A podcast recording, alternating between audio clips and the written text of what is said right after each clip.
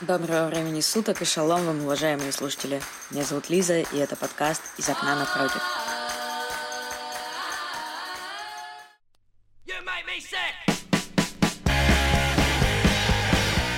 Именно с этой песни начинается великолепный сериал, о котором мы говорим в этом пилотном выпуске. Для первого выпуска мне хотелось взять что-то необычное и не очень популярное среди сериаломанов и русскоговорящей аудитории. Именно поэтому выбор пал на замечательную многосерийную экранизацию романа Ника Хорнби «Хай-фай». Если что, в русском переводе сериал называется «Меломанка», но тут нужно сказать спасибо локализаторам, потому что у нас постоянно что-то с названиями. Спасибо, что хотя бы не начало пластинки. Первое и, наверное, самое важное, ладно, одно из самых важных в этом сериале, с чего хочется начать, это замечательная исполнительница главной роли Зои Кравиц, которая совсем недавно сыграла женщину-кошку в новом «Бэтмене». Не знаю, как в фильме, потому что я его все еще не посмотрела, но в сериале она смотрится просто великолепно. Если говорить о сериале в целом, то это одна огромная ностальгия по девяностым годам двадцатого века. Пока я копалась в материалах по сериалу, я узнала, что одним из режиссеров «Меломанки» является Наташа Лион. Вы можете знать ее как актрису из «Американского пирога», из всех частей «Американского пирога», насколько мне помнится, из сериалов «Оранжевый хит сезона», а также «Жизнь матрешки», где она играет главную роль.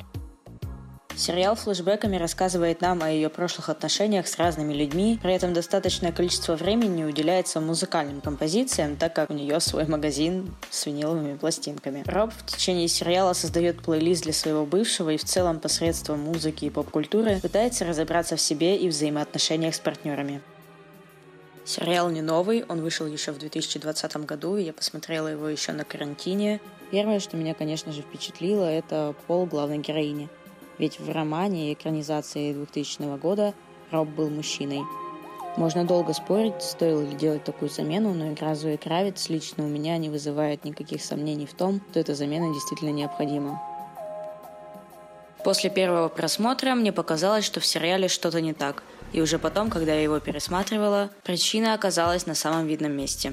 Все, что происходит в сериале, скорее некий фон для музыкального сопровождения.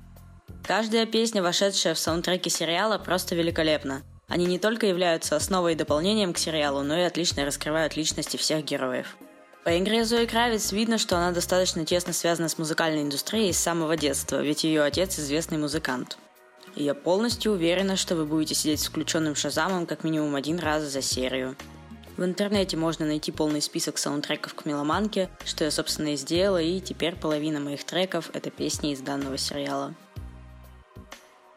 Также меня зацепила одна из второстепенных героинь по имени Шерис. Ее характер прописан просто замечательно. У меня создалось ощущение, что актриса на самом деле является этой девушкой. И пусть сериал не блещет каким-то суперсюжетом, мне кажется, что тут это абсолютно не нужно. Это тот самый легкий сериал, который вы можете включить после тяжелого дня и просто насладиться им.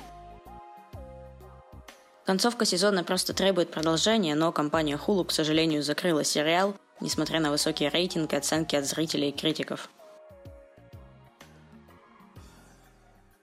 Мне бы очень хотелось видеть продолжение, но иногда лучше просто насладиться одним отличным сезоном, чем смотреть пять посредственных. Что касается «Меломанки», то я однозначно советую вам ее посмотреть, ведь в любой жизненной ситуации хорошая музыка никогда не помешает. На этом выпуск подходит к концу. Меня все еще зовут Лиза, и я ваша насмотренная соседка из окна напротив.